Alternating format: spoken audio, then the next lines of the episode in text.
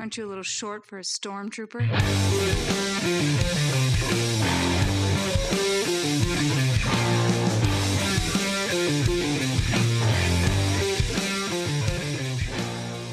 What's up, nerds? Welcome to another episode of the Multiverse Report. We are recapping the week's nerdy news from Gallifrey to Skaro and everywhere in between. My name is Mike Gibson. With me, as always, Steve Haller. What's up, Steve? More technical difficulties since I just had the video all screwed up, but we're good now. We're good now? We are great. Okay, we're live and we're recording and everything. We are. It just, you know, Awesome. it's one of those days. Had my kid up at uh, five this morning puking, Ooh. and other than that, we're good. Ooh, Yeah, he was done by eight, and then he was a wild rolling dervish the rest of the day. So wow. here we go. Up are. at five alone is bad. Up at five and puking, even worse. yeah, bad Way combo. worse. Bad combo. Bad combo. Um, bad combo. Brave combo. Oh yeah. Now we're talking. Talk about Brave Combo all you want. Um, It's our spin-off compa- or, uh, podcast about various uh, accordion-based music. yeah, polka, uh, polka influenced rock and roll from Denton, Texas. Look them up, folks. Brave Combo, one of the best Christmas albums that exists. Uh, by the way, since I mentioned it, what a segue. Holiday season full swing. Happy holidays, everybody. We're in December, December fourth, the uh, eve of Krampusnacht. So if you've been bad, you might get a visit from Krampus tomorrow and get either kidnapped, beaten with sticks, or eaten, depending on which version you believe in. Maybe all three, Maybe all three. Hey, if you're really lucky. yeah, you'll get kidnapped, tenderized by being beaten with sticks before eaten. Well, yeah, you can't Makes just sense. roast them on the spit every time. Like you got to, yeah, Yeah. Krampus needs One his- does desire one does desire some variety, even a Krampus. a variety in their food. Now that we've uh, gotten through all that, we should say that uh, this podcast is sponsored by Funky Town Comics. Do they still want to sponsor us after we've been talking about Krampuses eating people live? Uh, knowing our Um, knowing our uh, yeah. our audience, yeah, they Even- still do. Even more even more so probably um yeah check out uh, funky town comics in camillus new york if you want to check things out you can also be checking out our interview with comic writer simon birks which happened last week it is available now it should be in your uh, very same podcast feed that you're listening to this in or youtube feed that you're watching this in Mhm. you can uh, watch us talk to him. You can listen to us talk to him. It was about a, a 30 minute episode.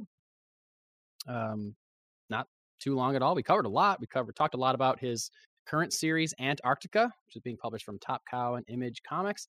Talked about kind of his writing process and where those ideas kind of came from. We talked about the importance of representation in comics and a whole bunch of stuff and stuff that's uh, he kind of teased what's to be expected in the future of that series and some other stuff he's working on. So go listen to that. It's a fun talk, and uh, Steve and I are hoping and uh, hoping to do some more of those. And it's looking like uh, we might be getting a chance. So stay tuned for more um, TMR talks, is what we're calling them right now. The Yeah. Report talks with other uh, creators. And that uh, I I can say Antarctica. If you have a chance, if you enjoy comics, you have a chance to pick it up. It is uh, not just because we were talking to Simon. Uh, it is a really cool premise for a series. So um, I've Yeah. only read the first arc, but well, that's the only thing that's out. So I guess that's the only thing we're gonna read. True. You're all caught up. So. I'm right to the top, so we're good. Yeah. Yeah. Um. Uh, so what are we talking about tonight? We're talking about some Marvel stuff, some uh, Disney CEO stuff. Uh, a little section I like to call Trailer Palooza. Four trailers, um, worthy of talking about, came out this week. Um, talking about some uh horror updates. Little tangent into the horror community this week, Not and uh, we have comics reviews and all that kind of stuff. What's that? I said not involving Krampus.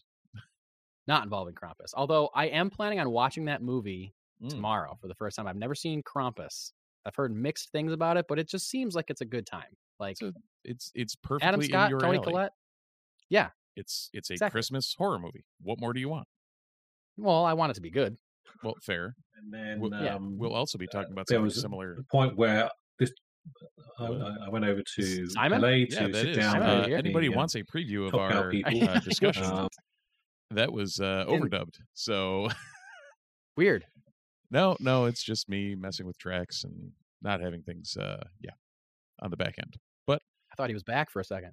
Yeah, that's uh, that's everybody who's watching and or listening's uh, free preview of the Simon Birks interview that you should go listen to. But yeah, um, the uh, we'll actually talk later about a Christmas horror book uh, that Sure will. I own, you own, and you've read, and I have not. So Yeah, Uh, we sure will. So stay, tuned for that for the comic reviews. Yeah. Um, real quick before we dive into the general to the rundown, I gotta say, just to shout it out. I don't know, Steve, if you noticed the locations I said at the beginning, Gallifrey and Skaro. I feel like you're probably not familiar with those locations. Those are locations from the world of Doctor Who, Ah, and I put those on there because I watched the first Doctor Who special on Disney Plus. I believe there's going to be four of them before the new season comes out of Doctor Who. This is four specials featuring the return of David Tennant to the role of the Doctor and Catherine Tate to the role of Donna Noble as uh, what do they call them? Not assistants, companions. yep, there you go. Uh, I haven't watched Doctor Who in years. It's been a long time since I've watched Doctor Who. I used to love it. I was obsessed with it for a long time. Big David Tennant guy, big into the Matt Smith. I really liked Peter Capaldi as well, and I kind of fell off during his seasons. Just the first of this special that it's on it's on Disney Plus right now. It's an hour long. Second second one's already out. I haven't watched the second one yet. First one, my wife and I watched last night. Both of us. It immediately took us back and reminded us about everything we loved about Doctor Who uh, in just the the absolute best ways. It was like an immediate return to, oh my god, this is the thing that I love that I've been missing from my life, and now it's back, and I'm filled with joy. It was just the greatest, the greatest. I loved it. I can't recommend it enough. If you are someone that used to watch Doctor Who and fell out of it, like me, if you're someone that gave up a long time ago, or if you're someone that's been chugging along and just, you know, I heard that the the last couple seasons the writing wasn't very good. If you gave up during the Jodie Whittaker stuff, get back on. It's great. It's a great special. Highly recommend. Highly recommend. I can't wait to watch the second one. Yeah, I had heard that those kind of fell off to no fault of her own. Yeah, I heard that she was really great, but like this, like the writing just was not wasn't there. And that Well, when you do seventy-five series, you'd you'd think like I someone's gonna run out of ideas. right, Yeah. Like there was already, the- you know, the pre Matt Smith lull. So Uh, well, no, pre Matt Smith was David Tennant. So oh no, I uh, would yeah, say- so pre re whatever brought it back there in the yeah, yeah. What was right. it, late nineties, early two thousands. it was 2005 i think when Okay. it came back but yeah um uh but anyway you know how sometimes like you love something i mean this was only like 15 less it was less than 15 years ago, maybe 10 years ago so it wasn't that long ago that i was watching it all the time you know how something like you love something really intensely for a while and then you fall off of it and then sometimes you look back you're like oh that was probably just like because of where i was in my life or like you don't feel like you're going to connect with it as much and this Yeah. was just like bam Right nope this is it. still still in my heart so that was great great There you go. experience watching that um speaking of something i hope i have a great experience watching but i don't know Mm. because it seems really up in the air right now avengers kang dynasty we uh spoke within the last i don't know week or two about how avengers kang dynasty lost both its director destin daniel cretton as well as its uh sorry alarm going off my phone to move my son's elf. Um anyway i already did it. Don't worry. It's already done. Uh lost, lost director destin daniel cretton and lost its writer uh jeff loveness. Uh hinting kind of a massive creative overhaul for this film possibly having to do with the legal issues surrounding who we assume will be a star or the star of the film, Jonathan Majors as Kang. Uh, those legal issues haven't gone anywhere yet. Still sticking around, still dealing with it. My guess is that eventually this movie is going to be called something else other than Avengers Kang Dynasty. Yeah, And they will be announcing that once um, the new writer, Michael Waldron, uh, hands in a draft or a, an outline or something. And there's a different story, and they'll be saying, "Oh, wait, wait, no, sorry, sorry, sorry. It's not called King Dynasty anymore. It's called this. It's called Rise of Doctor Doom or something." Um, so that yeah, he's replacing Jeff Loveness. Uh, Michael Waldron has been kind of in the Disney camp for a little bit, and specifically with the Marvel camp. Uh, he was the writer and showrunner of the first season of Loki. He was the writer of Doctor Strange: The Multiverse of Madness, and he also is currently writing Avengers: Secret Wars. So Marvel clearly really likes this guy. Um, I, like I said, I know a lot of people love Loki season one. I was kind of eh on Loki season one. I do like, I like the look of it. I I know I I definitely think it felt different than other Marvel stuff, and especially season two did as well. I'm on the record saying I love season two, even though Michael Waldron doesn't seem to be involved with it. But um, I'm mixed on Doctor Strange: The Multiverse of Madness. Some cool stuff, but some I don't know. That movie to me just reeks of like studio interference, kind of, and uh, you know, trying to rein in Sam Raimi in, in all the wrong ways.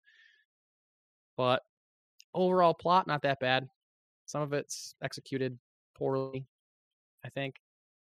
But so I don't know. I'm kind of mixed on those two things. But what I really do like is I like that the same person is writing Avengers Kang Dynasty and Avengers Secret Wars. Um, I think that's what gave us such a strong connectivity between things like the Captain America movies into Avengers Infinity War and Endgame because those were all uh, Russo's and Markus and McFeely writing and directing Yeah. all those movies. Was like this kind of same creative team, and it kind of gave us that like uh, through line. So hopefully they're able to wrangle something like that uh, by having this guy write these two movies. Avengers Kang Dynasty currently has a release date of May 1st, 2026. It was supposed to be 2025. On the move to 2026, but they just announced a new writer. Means the script is not done. Yeah, it's kind of tough to have a script if we don't have anyone writing it. Yeah.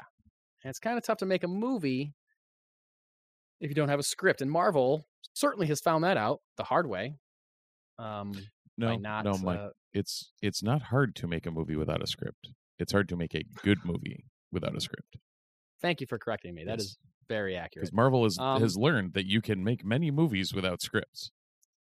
Yeah, and they've been lucky for a lot of those times it has worked out for them Yeah. but as, as we've talked about a lot of times lately in the podcast the uh the bloom is off the rose as far as marvel goes and people aren't just flocking to the theater to see anything with the marvel brand anymore it used to be just if there was a marvel thing in the movie in the theaters i'm going to see it now es- especially not as so much as we've seen this week, uh, Disney is officially not announcing any more numbers for the Marvels, which will run through uh, New Year's. But uh, it will officially be the worst performing Marvel movie of all time, including The Incredible Hulk. Only Marvel movie to not make over a hundred million dollars domestically at the box office. Yep. And again, I'll say this uh, a million times: box office numbers not necessarily an indicator of quality.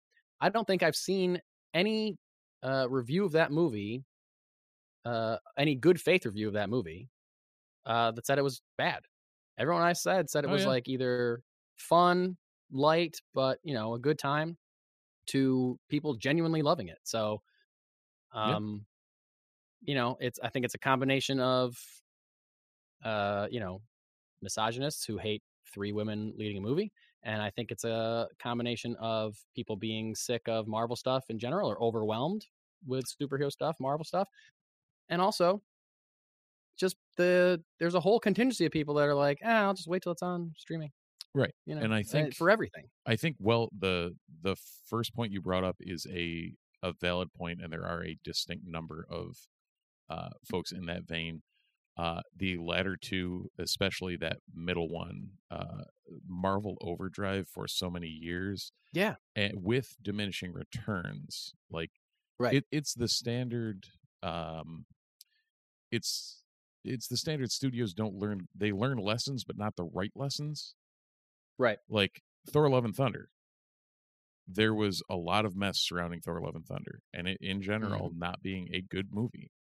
Um, good parts. I enjoyed pieces and pieces of the puzzle. Sure. but- same. Overall, was not a good film. Uh, Yeah. still made a boatload of money at the box office, but the instead of instead of correcting based on what the actual critique of the movie is, they just were like, well, we kept making money off it. Let's just keep putting it out. And Yeah. in doing so, you start to, and from then, they even ramped up more and more things coming out with diminishing returns on quality. And what you end up doing is like almost poisoning your own brand of like, well, we got another uh, mediocre Almost. at best. Uh, well, yeah, legitimately, but um, Yeah. yeah, you put out another mediocre at best movie, and like the more and more you do that, the less and less people are going to see it. And here we are uh, putting out a movie that's on the better side of things that they've put out in recent years. Yeah. and it People looks really giving it a bad because people aren't even going to see it. Like, Yeah. I I wouldn't be surprised if like, and they're the only ones that'll ever know. But if the Disney Plus numbers on it actually end up looking quite good, Oh yeah. but nobody's gonna go to see it in the theater because they've been, you know, the boy who cried wolf happened a couple too many times. Yeah. Also, I mean, we can't discount the fact that uh, the there was less promotion for this movie because it came out uh, right at the end of a six to eight month long strike, um, where promotion wasn't happening, or in person promotion wasn't happening. Yeah, there were Right. trailers and there was TV spots, but you know, you don't have Oscar winner Brie Larson on all the talk shows and podcasts and stuff promoting it. So that's definitely a big part of it as well. Um, uh, but yeah, I think it's not even a thing where about what to, to what you were saying, Steve. It's not even a thing where if if like we were still getting this much Marvel content and we were still overwhelmed with the amount of stuff that we are getting from Marvel, but it was all great. Yeah. it'd be a different story. You know, Very. it would be, you know, if I'd be like, oh, I can't believe I have to go see, oh, Thor: Love and Thunder. I'm so burnt out. But then I'm just like, oh, I'm glad I went. That was a great time. Of course, it's great. It's Marvel. Like, I don't know why I'm so, you know, they're just so much, but they nail it every time. You know, Yeah. that's a different story. Um, yeah, but uh, like I said, I think the bloom was off the rose. So, um, real quick, I mean that our our conversation would have been a perfect segue into the next topic we were going to talk about. But real quick, Steve, jumping back to Kang Dynasty, do you think this movie hits a release date of May first, two thousand and twenty six? No. Me either. I mean, like, I there's no point in even elaborating. Like, they they they have no writer, they have no story. Their star is embroiled in a Well, they do have a writer. They just don't have a script. right. Uh, they have nothing written. Yeah. Uh, and yes, they. I'm sure they have whatever uh whatever was uh, being worked on by Loveness, but who knows to what degree that's actually going to Yeah. uh, be utilized or be able to be utilized based on if if they're pivoting as a lot of rumors seem to suggest. Yeah, Yeah, and we don't like. There still seems like a lot of chaos going on at the MCU, and I I don't think we've seen the last of things being delayed, things that have already been announced. And I, I know that post strike they announced re new dates for you know Captain America four and Thunderbolts and Blade and all that stuff, but I'm not so sure that they're going to hit those dates. I feel like those dates might move again, and I feel like if the movies keep losing money, you know, I think I I read some article that said the the only Disney movie that's on track to make a profit is Guardians of Galaxy Volume Three that was released this year. Everything else underperformed. Right, and it's Disney. what the f- Disney. the first day in or first year in fifteen that they haven't had a billion dollar grossing movie, or since fifteen that they haven't had a billion dollar grossing Right. movie. Yeah. Yeah. I mean, the landscape is changing for sure in general. And maybe it's swinging away from superhero movies, at least for like a little bit. Or maybe it's just swinging away from Marvel movies. So we'll be a big indicator when Superman Legacy comes out and see what Marvel has done between now and then. Yeah. But um I don't know. I don't know. I don't know. I don't I also am very I will be very surprised if this movie hits a May 1st, 2026. Um because of whatever kind of buildup they have to do to make to get to an Avengers movie. Yep. They certainly haven't done it yet. So they got to do all that, whether that happens in the context of other films or in post credit scenes. They really got to get something together, um, and start building some momentum and build some threads because they like the one thing they don't have right now is momentum. I feel like they're like at an all time low of um just like people wanting to know what happens next. You know what I mean? Like, Yeah. That was the whole point. It was like the MCU was like a TV show. You got to see every episode to get the whole story. And now it's like, oh, I'll skip that I one 'cause I think other we've ones talked about it too. Like in modern times, like I know Marvel's first family is still the Fantastic Four, but in modern times, is even the Fantastic Four movie enough to move the needle?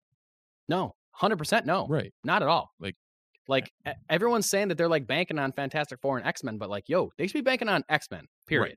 Yeah. Fantastic Four is a huge question mark because comic fans, Marvel fans, MCU fans will be excited about it. No, but General even- public? Even then, comic fans like when's the last time there's been a good Fantastic Four run? I don't know. It's been a while. Yeah. And I But know so- if, okay, if so Mike not even all comic this, he may uh, have problem with that, but it's been a good bit since there's been a good Fantastic Four run. Yeah. So not even all comic fans will Yeah. be into it. And you know, I feel like there's diehard MCU people that are stoked about Fantastic Four and can't wait and continue to talk about it and theorize about it online. But they're, I feel like they're like a a loud minority of people who like super duper care about Fantastic Four. If they can, if they can pull it off, great. But we've said this before, and we've said it recently. General public, they've seen three crappy Fantastic Four movies. Yeah. So is the audience going to be there for a fourth one?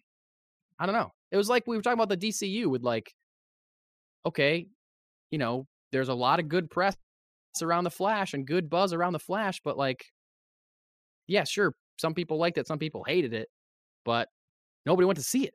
The biggest problem with that movie was that it no one went. Yeah. And I think no one went mostly because they're sick of the DCEU. They're sick of all the stuff that's started. They they see the guy that's connected to you know, they General Zod is in that movie, which is connected to Batman versus Superman and Man of Steel and all that stuff. That like we already didn't like that. We're not going to go back for more. So hmm this might be the same kind of thing.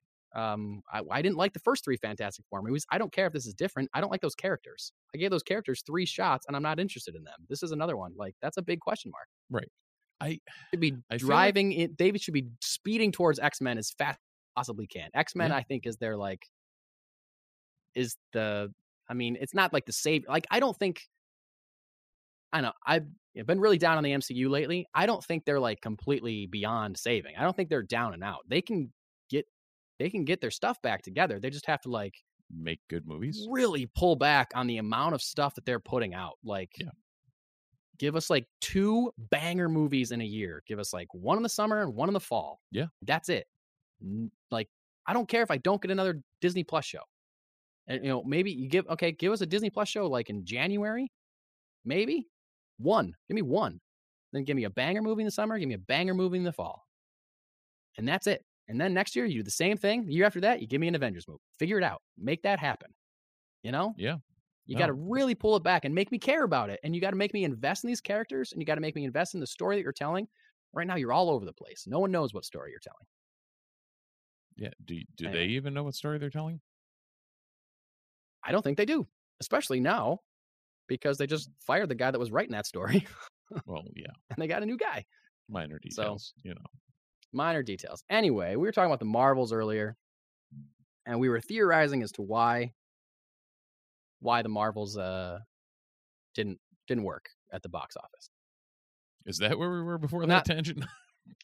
It is where we were before that. I we went back and I said, "How about one more quick thing before I move on?" And then we talked for ten minutes. But well, yeah, we never do that, um, Mike.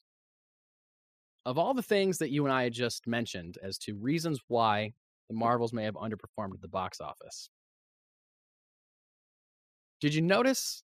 You know, eagle eye listeners or eagle eye viewers may notice that neither Steve and I said anything about how we think the number of executives on set while filming that movie may have had some kind of effect on the box office numbers of that movie. Why didn't we say that? Because that sounds really stupid. Really stupid. But guess who thinks that? Bob Iger, CEO of Disney, gave an interview this past week saying uh, blaming the underwhelming performance of the Marvels on the fact that there weren't enough Disney execs on set during filming. Quote, there wasn't as much supervision on the set, so to speak, where we have executives really looking over what's being done day after day after day. Um, Really? Cool. what? Um, what does that have to do with anything? so- Executives make things worse. so Bob Iger, uh, Bob Iger's living the you go out the hero or you live long enough to become the villain. One hundred percent, hundred percent. Dude Yeah. should have stayed retired. Like I know the guy after him, Chapek, was like screwing things up. Right, screwed things up far worse than even what Iger's doing now. But Yeah, like, they should have just man, gotten a different the guy. room. yeah. Yeah, or or like brought, Um, brought Iger in as a quick interim fix, and then just been like, all right, you be the figurehead that says the right things for like a year, and then we're moving on. yeah. Um, and that's not the only uh boneheaded quote he gave this week. He also said something. I couldn't find the exact quote, but all reports saying that he also said something about how blaming like Disney's poor performance that saying executives have lost lost sight of their goals and have been focused and they need to start focusing on entertainment over positive messages. Like messages in a movie are great, but like number one thing needs to be entertainment and like Isn't I don't really know what you what what you're saying. Like, are you are you caving to people that are calling like Disney woke or like whatever bullshit? And like, can you Yeah. I, can you name me a Disney movie that doesn't have a positive message? um Like a classic Disney film that doesn't have some kind of like moral or lesson? Like they're all based on fairy tales. Like, Yeah, what are we talking about, Bob de- Iger? Do you know de- what you're talking about? right? Even the depressing ones are like ultimately positive messages. Yeah. I mean, because he didn't say politics or anything. So I don't, I, I don't know. Like, what are you saying? What are you, you're, what are you saying? You do need to retire. And he also said that he is, he's not going to renew his uh, CEO ship when his contract runs out or whatever. He's going to be done. And he wants to be done. And I think that's good because Yeah. I think he is, Just he's, he has overstayed his welcome. yeah, open Um, mouth, insert foot. like only only an executive would think that it would be better if that that only an executive would think that more executives make movies better because like i haven't i haven't talked to one creative person that thinks like the suits that they work for are the real geniuses behind creativity on any kind of set or production or anything like that like i don't think that anybody thinks that other than people that get paid to think that um Yeah, you know who else this, doesn't uh, think that? yeah who Neil Gaiman.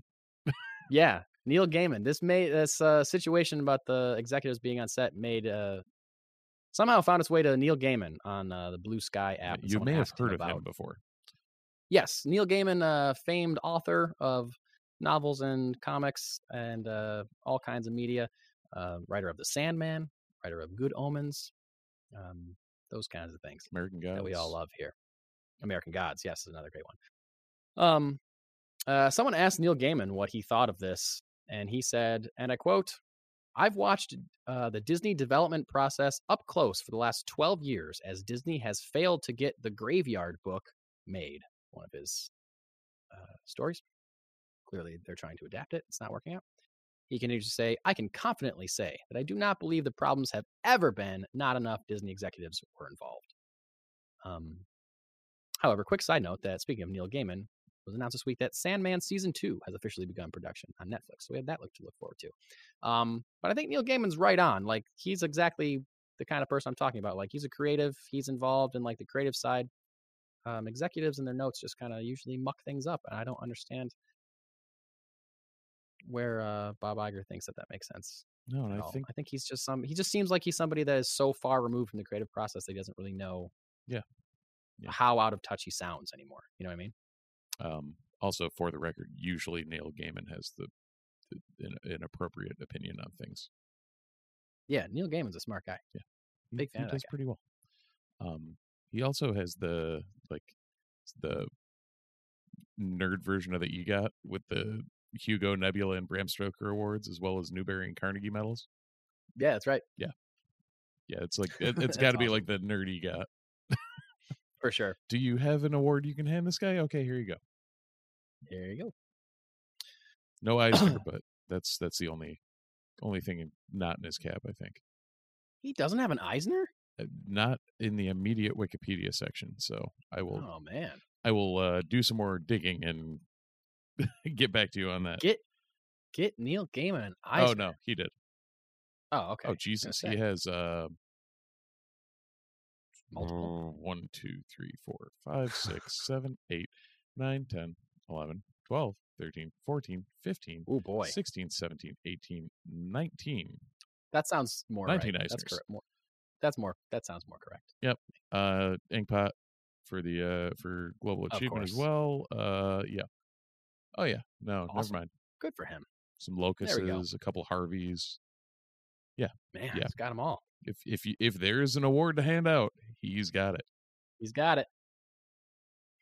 Uh, do you have anything more to say about uh Bob Iger being dumb? Bob Iger is dumb. Yeah. And like I said, like when he took back over, everyone was like, "Oh yeah, this is going to be great." Yeah, and I was just "Oh, like, "Oh God." shit. what is he doing?" what are you doing, dude? What are you doing? Um. Also, real quick, David Zaslav said something dumb this week about uh how he said he called the move to cancel Batgirl uh courageous. It was a courageous thing that he did. Pat himself on the back. What an Ah. idiot! well, making 500 million a year to Yeah. Yeah. Um th- Dumb. is that going to be our new uh we can have a new recurring segment executive saying dumb shit? I hope not. I hate talking about executives saying dumb shit. I don't. I don't. I want everything to move smoothly, so executives don't have to say anything about anything, and I don't have to think about them. That would be wonderful. Yeah. Want to talk about some trailers? I think I do. All right. Trailer Palooza is what I wrote on the uh, rundown. Um, Sunday, kick Sunday, it off with- Sunday. exactly. Uh, let's kick it off with some Godzilla Kong. It's not Godzilla versus Kong. It's just Godzilla with a little X. It's not Godzilla. Godzilla Times times, Kong. Kong. yeah. Uh, it's just Godzilla Kong. I think. Interesting. Uh, this movie looks insane. Looks insane in a great way I- that I love. Yeah, I yeah. Go for it for Yep. a bit and I'll I'll Well, uh, I'm a fan of these MonsterVerse movies, Mhm. and I think they've gotten increasingly more insane as they've gone along. The first Godzilla, I feel like the first, almost the first three, kind of, you could say more or less take place in uh reality, and the only non-reality thing is that there's a giant monster. The very, the first two for sure, or like first Godzilla movie and Kong Skull Island. 100%. This is real reality. We're real people and the only other the only thing that's weird is that there's giant monsters attacking. Then starts to get a little more into the weirdness with uh Godzilla monsters. Mhm. Which I still like that movie. But then Godzilla versus Kong is just like batshit crazy, wild, insane. So many things that could never happen. But again, in a way that I'm just like, this is big and dumb and fun. And I love watching a giant lizard punch a giant ape. This is great. Um, this looks to continue more of that vibe, where uh, Kong uh, somehow uh, runs afoul of a giant orangutan, whose origins we do not know. There's also a tiny, giant- cute baby orangutan and in this. ultimately an army of orangutan. Is it an army of orangutan or is it an army of other apes, Kong apes? I I don't, don't know. I mean, I don't know. I spoilers- s- I, saw it spoilers for the end. Okay, spoilers for the end of Godzilla versus Kong, but Kong ends up living in uh uh sub I can't remember what they call it. Like hollow earth. Yeah, there's a hollow like a yeah, yeah, yeah. And I think there's other giant monsters there. So I believe maybe he's there and he's like ruling all these other monsters or whatever that live there.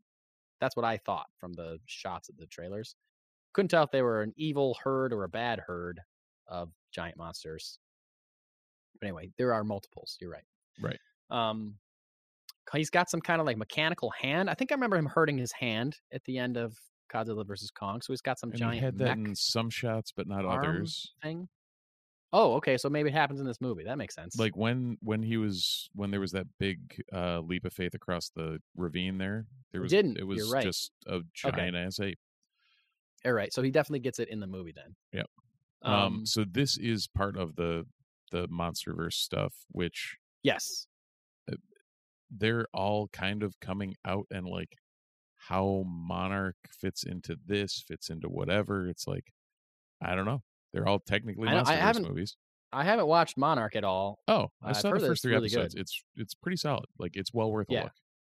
Nice. I'm not so I'm not sure like where in the timeline that is or whatever. But if you haven't seen all the other movies, then may, you may not know where it is in the timeline either. Yeah, it's Um, from what I can gather, the it's before and after uh, anything that Okay. Oh yeah, because it's it. two timelines. Yeah. Yeah. Okay.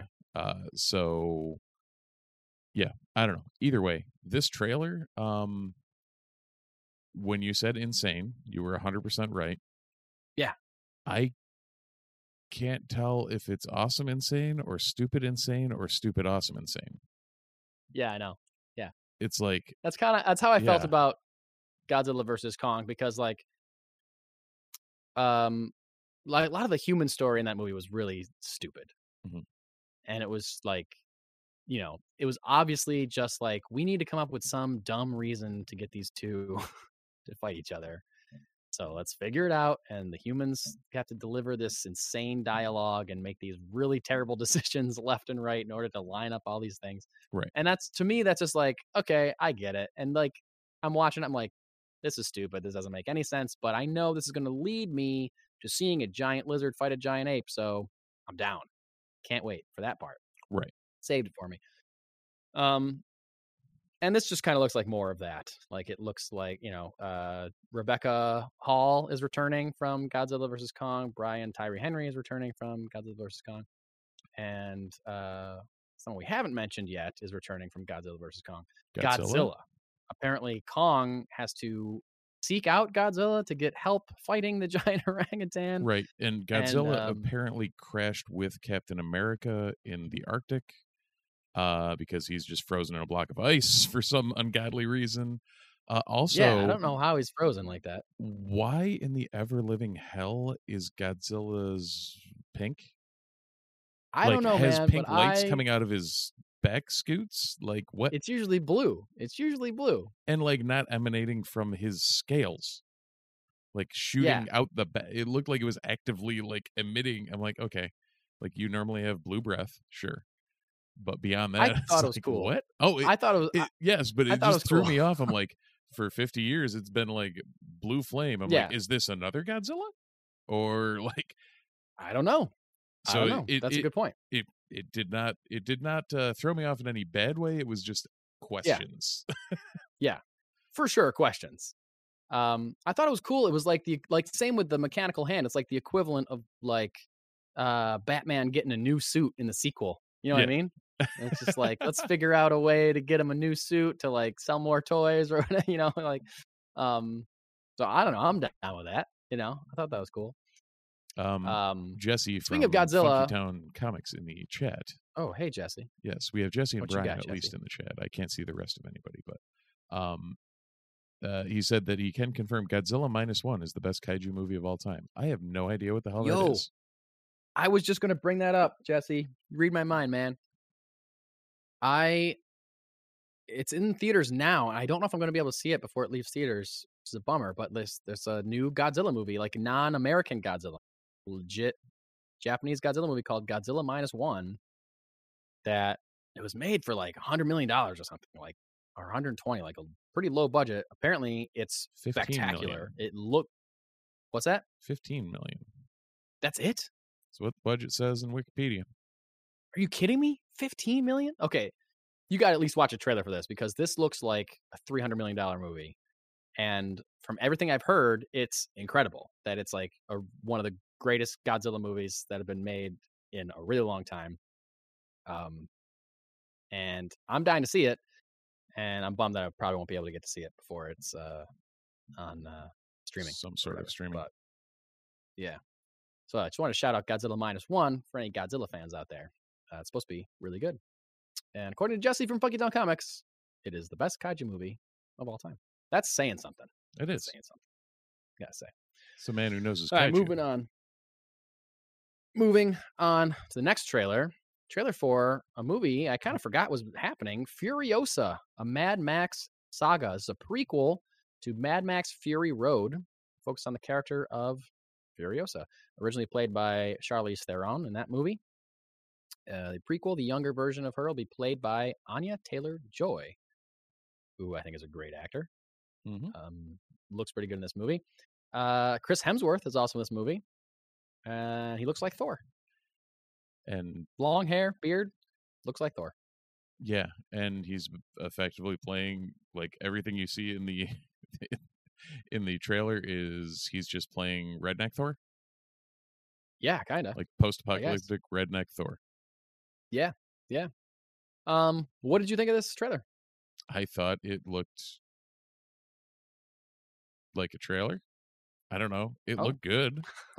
It made me it looked good too. it made me want to watch the movie, but it was like I don't I don't know if I gained or lost anything from it. right. It made yeah. me remember the movie was happening. I need to watch Mad Max Fury Road again. Yes. Same. I saw that when it came out, and I liked it. Mhm. I didn't love it, and everyone, apparently, besides me, on God's green earth, thinks that's one of the greatest movies ever made.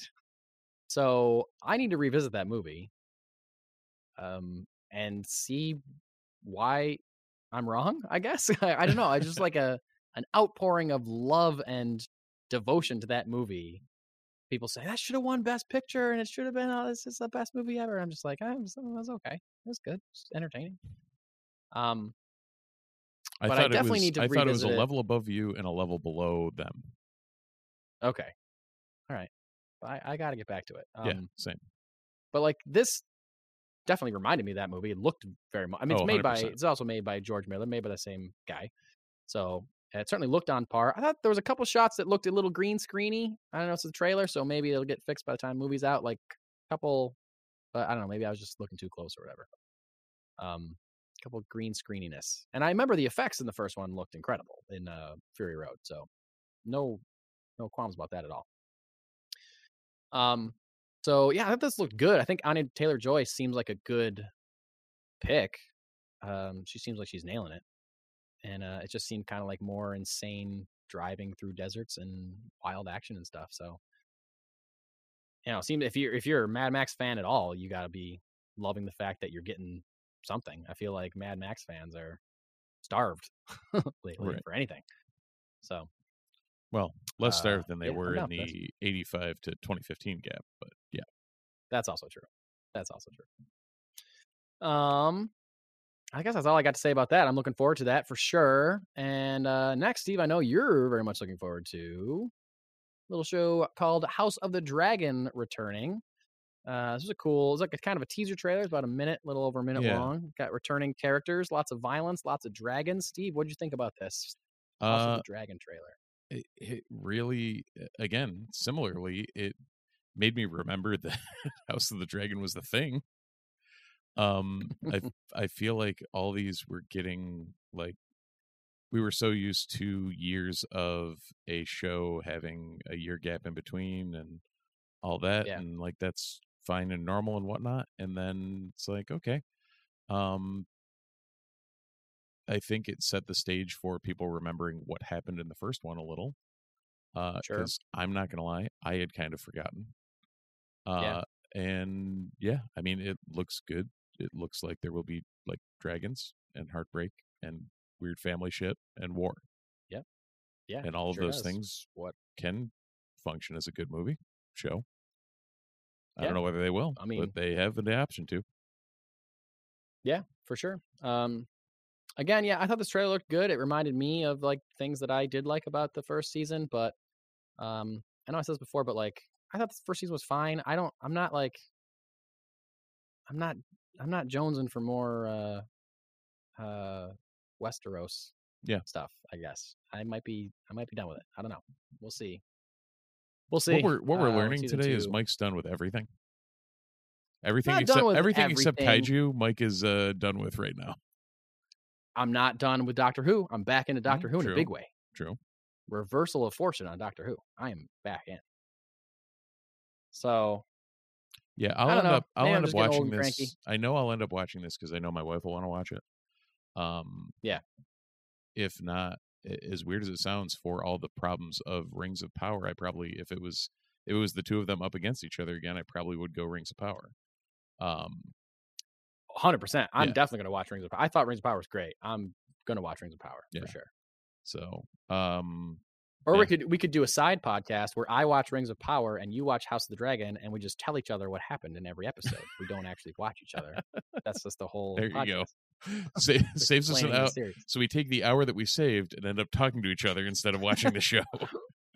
Yeah, yeah. but I, obviously we talk to each other for way more than an hour right. each Yeah. time. It actually eats up more time of our lives than if we had just watched both episodes. Why does that sound dumb enough to be something we would do?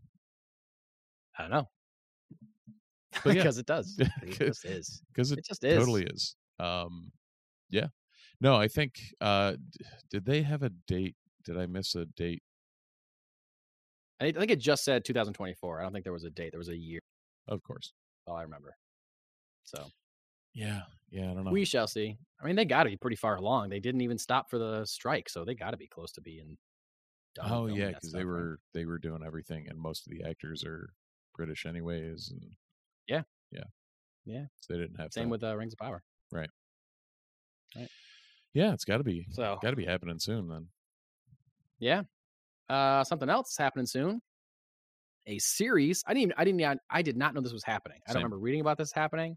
But I'm also not really in this world. This is something I have zero previous knowledge of at all. I've never played this video game. Same. never met anybody that's played it to my knowledge but i know that it's a big uh, popular series fallout Yeah. a new uh, amazon prime series based on the hit video game series fallout um, looks cool seems like it's kind of melding a lot of genres together it's clearly like a post-apocalyptic uh, wasteland thing you know um, just uh, what's the dystopian future that's the kind of Yeah. phrase i'm looking for uh, but you know also cowboys and wild west kind of imagery Red Uh, Skull as a cowboy. like red skull as a cowboy are words that i was literally just about to say until you said them um, and then i said them anyway uh, yeah looks like a whole bunch of craziness robots or people in robot suits i'm not sure which um, i really liked the the choice of songs that they had over the imagery that was going on like that was Mhm. really cool and kind of set a tone that i uh, vibe with pretty Yeah. hard yeah. That yeah. and those I think those were like mech suit type things where people were actually in them like Okay. a Space Marines type thing. Um, Okay. But yeah, the I don't know. It looks I I can't tell if it's going to be stupid fun or like overly serious but with a twinge of Right. something or like I can't tell what it's going to be but it, it it's it's got me it's got the hooks in enough that I'm like oh yeah this actually looks it looks like it's not taking itself too seriously but also Right. is a serious medium type thing Yes, I agree. It definitely looked like Yeah, cuz I was trying to I was trying to like I said I liked the tone that the trailer was setting, but I couldn't really get the vibe. I was like is this the vibe of the show or is this just a cool trailer? Is Right. this going to be like is this going to lean more towards like Last of Us territory where it's like bleak or is it you know, can we have some more fun with it like you were saying? Is it is it more like Star Warsy or whatever or is it more like you know, bleak Last of Us kind of stuff. I don't know. Because it it kind of has vibes of both those things, like yeah trying to survive an alternate future where things have gone horribly wrong, but also like there's robots and ships and weird weapons and stuff, you know? So um I don't know, maybe it's maybe it's an exact mix of both of those things. But I don't know cuz like I said, zero previous knowledge of Fallout. Um I have seen memes and pictures of stuff of people wearing those blue suits with the yellow stripes. Now I know where they're from. Yeah. So that's a thing that I know now. Have you ever played Fallout? Do you know anything about it? no i remember distinctly putting fallout on my christmas list at least one year and not getting it Oh, and you were like, "Screw you, Santa! You didn't give me No this game. more I'm never gonna play it ever." yep yep. Never. soured me for the rest of my life Well, if uh, anyone out there listening or watching is a fan of Fallout, send us an email or shoot us a message. Tell us why we should care about it or uh, what it is. Tell us about it. I'd love to hear about it because we don't know. Please, I'm serious. Let me know what it is. Like, no, Otherwise, I'm gonna have to play the know. game, and I don't have time for that. Ain't nobody got time for that Yeah. Yeah, the original game came out in 1997, Whoa. Whoa. Okay. and then Fallout 2 That's was even- 98. Okay. This is even more shocking to me. That long ago? Yeah, Fallout 3, which was kind of a return to uh, that was on I don't know, whatever, PlayStation 3 and Windows in 2008. What? Uh yeah. Yeah, there's there's a lot of a lot of these games. I did not know there were this many Fallout games either. Fallout 4 was 2015. Okay. So New Vegas was 2010. Yeah, there's been a lot of Fallout My God. 76 was 2018. Like, huh? Okay, okay. I something. here. definitely had no idea that it started that long ago. Oh this yeah. was a pretty mod. I thought this was a relatively new and modern uh, series. Oh no, when I said I had it on my Christmas if I had to list- guess, I I would have guessed that like the first game came out in 2015. Like Right. that, if I had to guess. Gotcha. No, it was Wow. uh it was like I, I remember having Fallout 2 on my Christmas list for my computer. Wow. Okay. Yeah. No idea. Yep. All right. So you usually you at least have slightly more of an idea. Oh yeah. I, but you I know that it exists. I just have never played Yeah, any okay. of the 17 it looks like titles that are out. Wow. Me either. And now I'm probably not going to because that's overwhelming amount of games to to understand. And they kill I'll it. just watch the show. Yeah, Yeah, there's uh Fallout 5 is TBD in development. Wow. Okay. Okay. Cool. Well, now I really want someone to write in and tell me about about Fallout. Like, is it one continuous story? Is different games different characters, or is it like one whole story that builds on itself? Like, what's going on here? And then, what is the series going to adapt? Is the series going to adapt Game One? Is it adapting an overall arc? Is it taking things? I I don't know. This those are things that I don't know and can't tell from this trailer. So, somebody tell us, please, please, please. Uh, something else that I was begging for somebody to tell me updates about uh, the two new alien projects that are in the works, and we got them this week. And we realize, yes, folks, this is tangential to like nerdy comic book stuff because it's horror, but you know what? There's alien comic books, and I'm a big fan of this series, and it felt fun to talk about it. So I think we've talked about these a little bit in the past, but Noah Hawley, uh, known for show running the show Fargo and also Legion, mm, the Yes. best best X Men adaptation ever, maybe It's into live action. it's Live that action. it's like that and Logan are kind of your only options. So yeah, yeah. Logan is. Yeah, you're right. The only it's the only thing that gives Logan a run for his money. Yeah. I think. So good, It really is. so good. Watch Legion, folks. Yes. Watch Legion. It's on FX, I believe. Probably on Hulu. Yes. Yes. Anyway, Noah Hawley has, been developing an Alien series for uh, FX and uh, Hulu, I believe, uh, for a few years now. Uh, announced cast members this week, including Timothy Olyphant, well-known actor who's appeared in Justified, Fargo, worked with Noah Hawley, and The Mandalorian. What's the name of The Mandalorian? I don't remember. Is that other Oh, Marshall God. guy? Yeah. Uh, Freetown? Come on, brain. Come on, Steve. Not got Jodo. Kast. Uh, nope. Got nothing. Marshall. He's the Marshal of Freetown. On Tatooine. I- yeah. No. Timothy Olyphant steals Boba Fett's armor. Yeah. So Gives it back to Jodo. Jodo Kast was where Boba Fett's armor came from in the expanded universe, and Yeah. not this Gets shot by Cad Bane, but ends up in a bacta tank at the end of that series. Yep, somehow. You're frantically looking. I am you? frantically looking. Cobb Vanth. There we go. Cobb Vanth. That's right. Like That's right. scroll and scroll Cobb and Vanth scroll. himself. Come on, IMDb. Timothy Olyphant leading Noah Hawley's FX Alien series.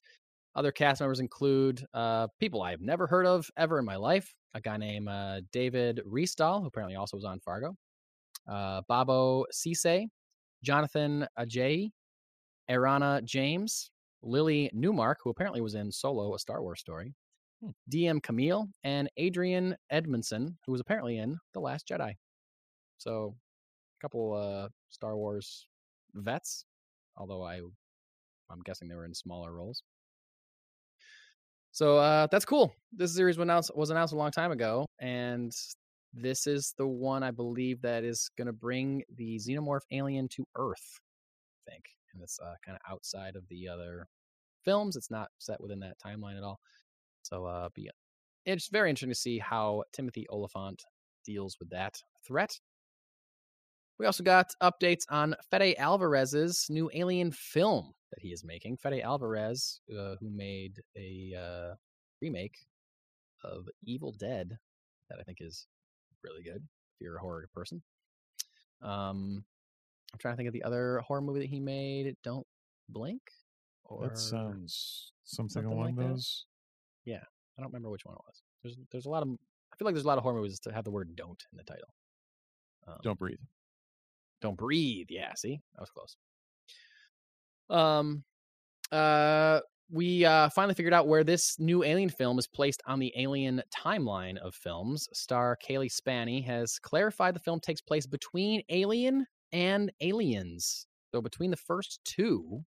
However, has confirmed that it is a standalone film that is not concerned at all with the story of those two films or with the character of Ellen Ripley. However, she did say that uh, they brought in a lot of the same people that worked on Aliens with James Cameron, like set builders and creature designers and things like that. So they got the original team, people that worked on Aliens, to come in and design and build their aliens, which I think is really awesome. Um, also, this movie also stars Isabella Merced, who not only is starring in the new Alien movie, but she's also in Madame Web and she's in Superman Legacy. This girl's blowing up. She's going to be Hawkgirl in Superman Legacy, Yeah. and she's one of the uh, teenage Spider Women in Madame Web. So good for Isabella Merced. Yeah, making She's that making that nerd bank. making that nerd money left and right, crushing it. Good job for you, Isabella. And I'm excited to see both those um, alien uh, Yeah. projects, especially if they are both on Hulu. Um, I'll have to. I'm really close to getting rid of Hulu, but if these are going to be on Hulu, maybe it'll stick. Maybe I'll stick around in my house, or at Well- least will be renewed when they come out. I was gonna say Disney sure. seems to be pretty close to getting rid of Hulu too. So Yeah, just roll it under, roll it all into one, and see what happens. yeah, I know. Jesus. Um, all right, dude. You want to do some comic reviews? Sure, we can do that. Sure. You want to go first? Oh, Or do you want I me to go so. first? Uh, I can. So I am looking at the uh, well, the new um, newest on the Amazing Spider-Man Spiderness. Mhm. Uh, it is the start of a crossover event, uh, Gang War First Strike, not to be confused with Oh. the 1990 Gang War uh, five issue arc in ASM. Uh, again, it is written by current uh, Spidey writer Zeb Wells, as well as oh, what's Cody Ziglar? Uh, Cody Ziglar on the art. Uh, this is John Nice. Romita art on the cover because John Romita. Um, Yep. Joey Vazquez on pencils. Uh, I I can say it, they did a very good job of making it feel like a Spidey story, and I it felt very much like a Spider-Man tale, and all of it's all the street level villains. The whole premise is, um, Madame Masque and somebody else have died, uh, and they're looking. They the villains have a uh, the the gang leaders have a meeting to figure out who is taking over these territories or who's next or whatever. Um, and they end up uh, one thing leads to another, and uh, basically they end up um, with one of the members uh, at the forefront of all of this uh, dying and sending every the entire uh, five boroughs into a complete tumult. Uh, man. basically, Spidey comes back from a long hiatus, uh, gets called out by Miles for leaving, uh, and gets called up by Luke Cage for leaving, and now Mm. he has to make good with Miles and the Defenders and stop this gang war. So Wow. this is going to be an ongoing arc through ASM, through Daredevil, through Luke Cage, and maybe through Spider Woman. Um, Wow. so it's going to be going to be a pretty broad, um, pretty broad arc, uh, but all street level. So um, Nice. ultimately in your in your neck of the woods. But um, Yeah, you know, sure. art is you know overall very s- Yeah. standard. I mean, it's Cody Ziglar. It's standard Spidey fare. Um, feels like I said, feels like a street level Spidey. Uh, actually, maybe airs airs a little closer to how like you know you have Miles being penned in a similar way to you seeing him in most of his uh, new works. So uh, it's a it- overall not bad. Awesome. Yeah, I mean, Cool. I would probably look into maybe I'll look into uh trades on that mostly because I'm completely pot committed still on Fall of X. But Yeah. uh beyond that, like it's it, it may turn into something. It's got That's got promise. That's cool. Um, just the fact that you said that it feels like Spider-Man is great because I feel like there's been a lot of criticisms of the Amazing Spider-Man run lately, not really feeling like Spider-Man. Well, when I, I I'm not going to lie, when I picked it up from Jesse, I was like, okay, great, Zeb Wells Spider Man, phenomenal. Oh man, And I read it and I was like, no, this actually feels this feels good. great. Uh, apparently, man. Brian uh, Reynolds or Rollins in the chat is all in on Gang War. Say Brian Reynolds, Oh, it's a guy I work with. Uh, so apologies, Brian. Um, but uh, but yeah, he's he's he's all in on Gang War. I know. Uh, uh, I'm I'm glad to see that my initial assessment uh, seemed seemed right. So Yeah. Cool. Um, my book that I'm reviewing this week is not a new book. Came out a couple weeks ago. Um, but I didn't get to stop in to, to get a recent one. The book I'm reviewing is The Deviant by James Tynion IV and Joshua Hixson. Joshua Hixson on art. And I believe letters by Hassan Atsame El Hau. I'm pronouncing that right. Probably not. I'm bad at pronunciations. But uh, The Deviant, a. Christmas story is the subtitle. Which is why it's coming out now. Um, this was great. Uh, I'm not sure how many books are in this series or if it's just going to be an ongoing. nine. Um, nine. Okay. I will probably pick up these nine books. Um, or at least the second one because I, I just need to know more of what's happening here. This is very much a stage setter, but in a way that is very gripping and very investing. It's a horror book, should say that straight up. The Christmas story that they're talking about, not a jolly, uh, not a holly jolly Christmas story. This is a uh, pretty, pretty disturbing horror book. Um, and I can't really show you too much. I mean, I can show you pages. so it's um, it's standard recent Tynion fare where uh, Yeah, it, So it's a it little on the doesn't graphic feel. end. It does not feel dissimilar to something that's killing the children. Yep. Um, in the way that it's written. it's not not quite Um, World Tree. Uh, can't show anything, no, but not, no, you're right. Not quite world. I, can show you stuff, but like the stuff I can show you, kind of looks like it would be a boring book. Like there are pages and pages of these two guys talking, but the writing is so good that like you're just gripped by the story of what they're talking about. Like Nice. literally, like just pages of those two having this interview. Anyway, um, so main character is a comic book writer who is looking into these murders that took place when he was a kid and wants to base a comic book off of either those murders or the murderer. So he is interviewing the man accused of committing these murders and this is these are murders that were committed by somebody uh, dressed like Santa Claus in a weird mask underneath the hat and beard. Um, and this guy has been in jail for 50 years. He says he didn't do it, but uh, he understands the world thinks he does, and he's like, uh, you know, there's been movies made about him and everything, and you know, he's just rotting in jail. Right. So, um, a lot of this conversation is the the conversation between the two of them is the, the gripping point of the book, and the uh, excuse me, I'm gonna cough.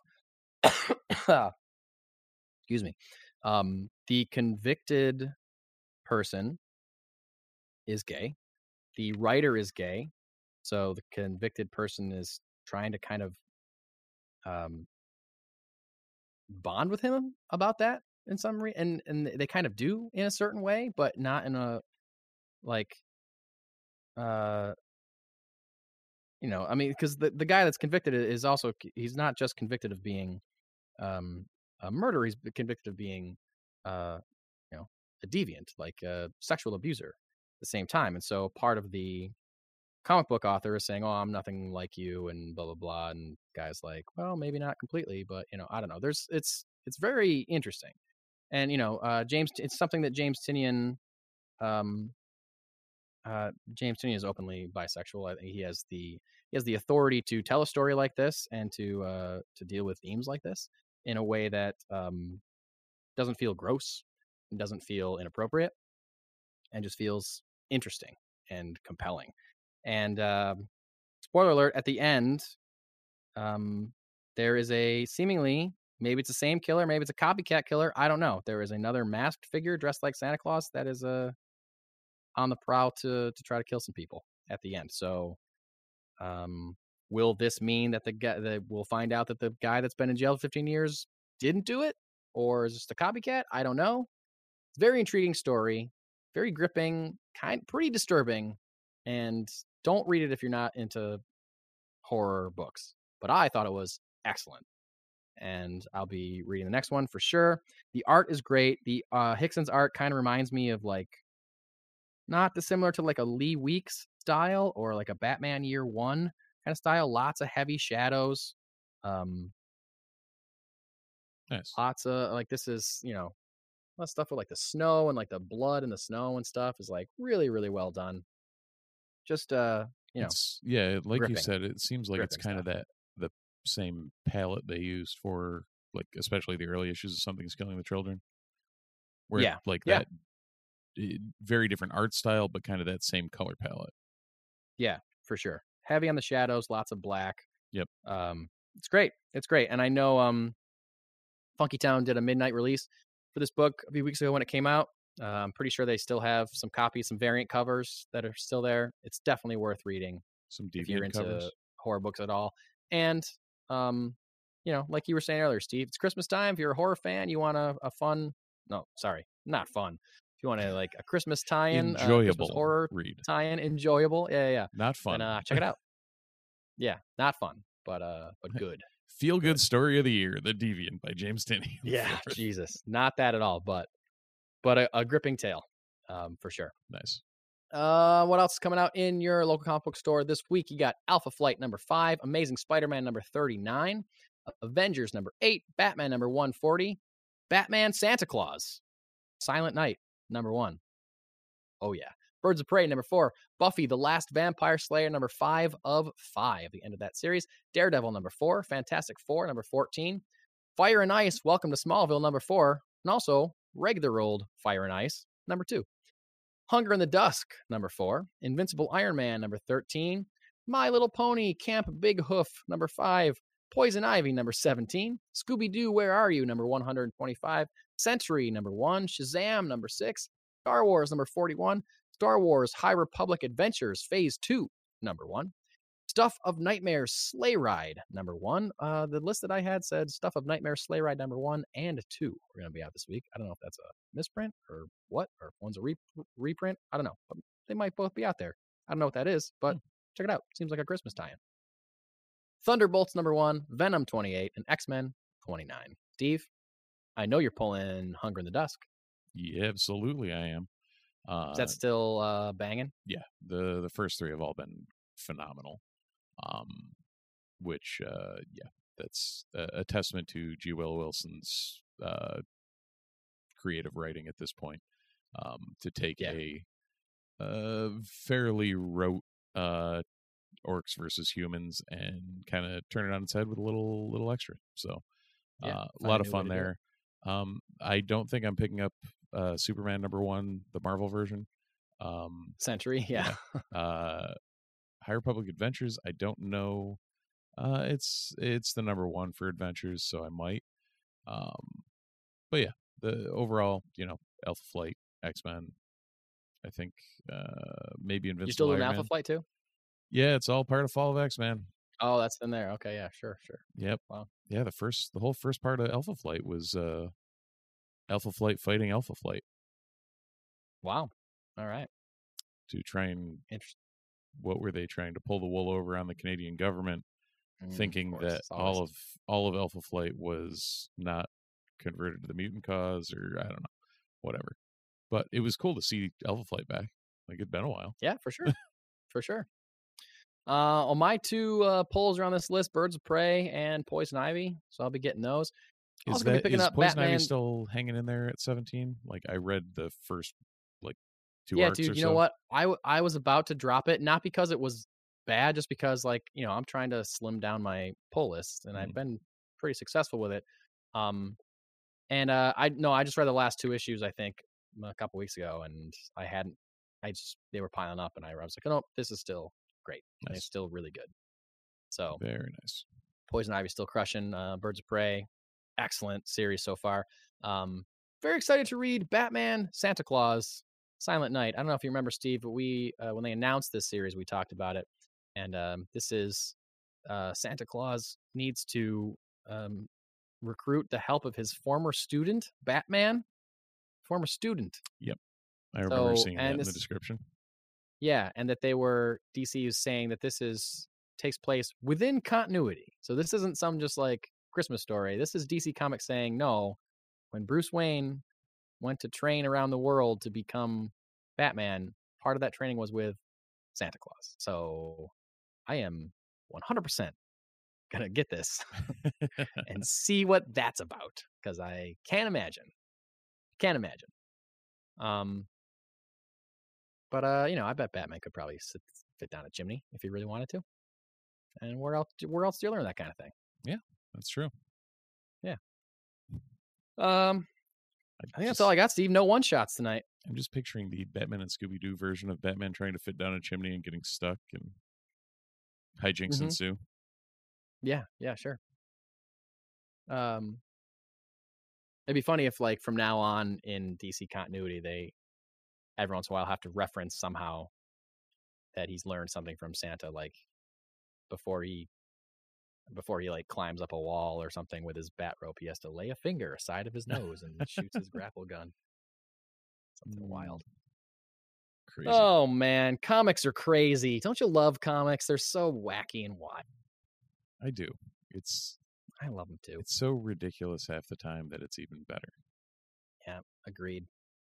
Agreed. Um, but dude, yeah, I think that's all I got. You got anything else? No, no, nothing else that jumps at me. I would say uh at this point, uh if you're still listening, you should probably hit that subscribe button.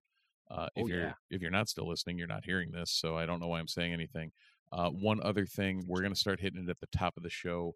Uh please be on the lookout for information on Syracuse Collectors Con. That is the uh, Oh, heck week yeah. of 16th and 17th of March. Um, that weekend uh, over at the New York State Fairgrounds for anyone in the greater New York State area. Uh, here in Syracuse in the Horticulture Building, it's a 50,000 square foot uh, expo hall that will be filled with your favorite nerdery. Uh, Mike, to put it in perspective, the hall that we were in in Saratoga was 20,000 square feet. So um, Yeah, if they can fill the horticulture building, it's going to be a big one. Um, yeah, for sure. So yeah, uh, we'll be there. yeah, like, subscribe uh, for all of your updates and needs. Check out the Simon Birks interview that we plugged at the beginning of the podcast. Uh, and uh, check us out on socials, the Multiverse Report, wherever you want to find us, uh, in all the places we actually look.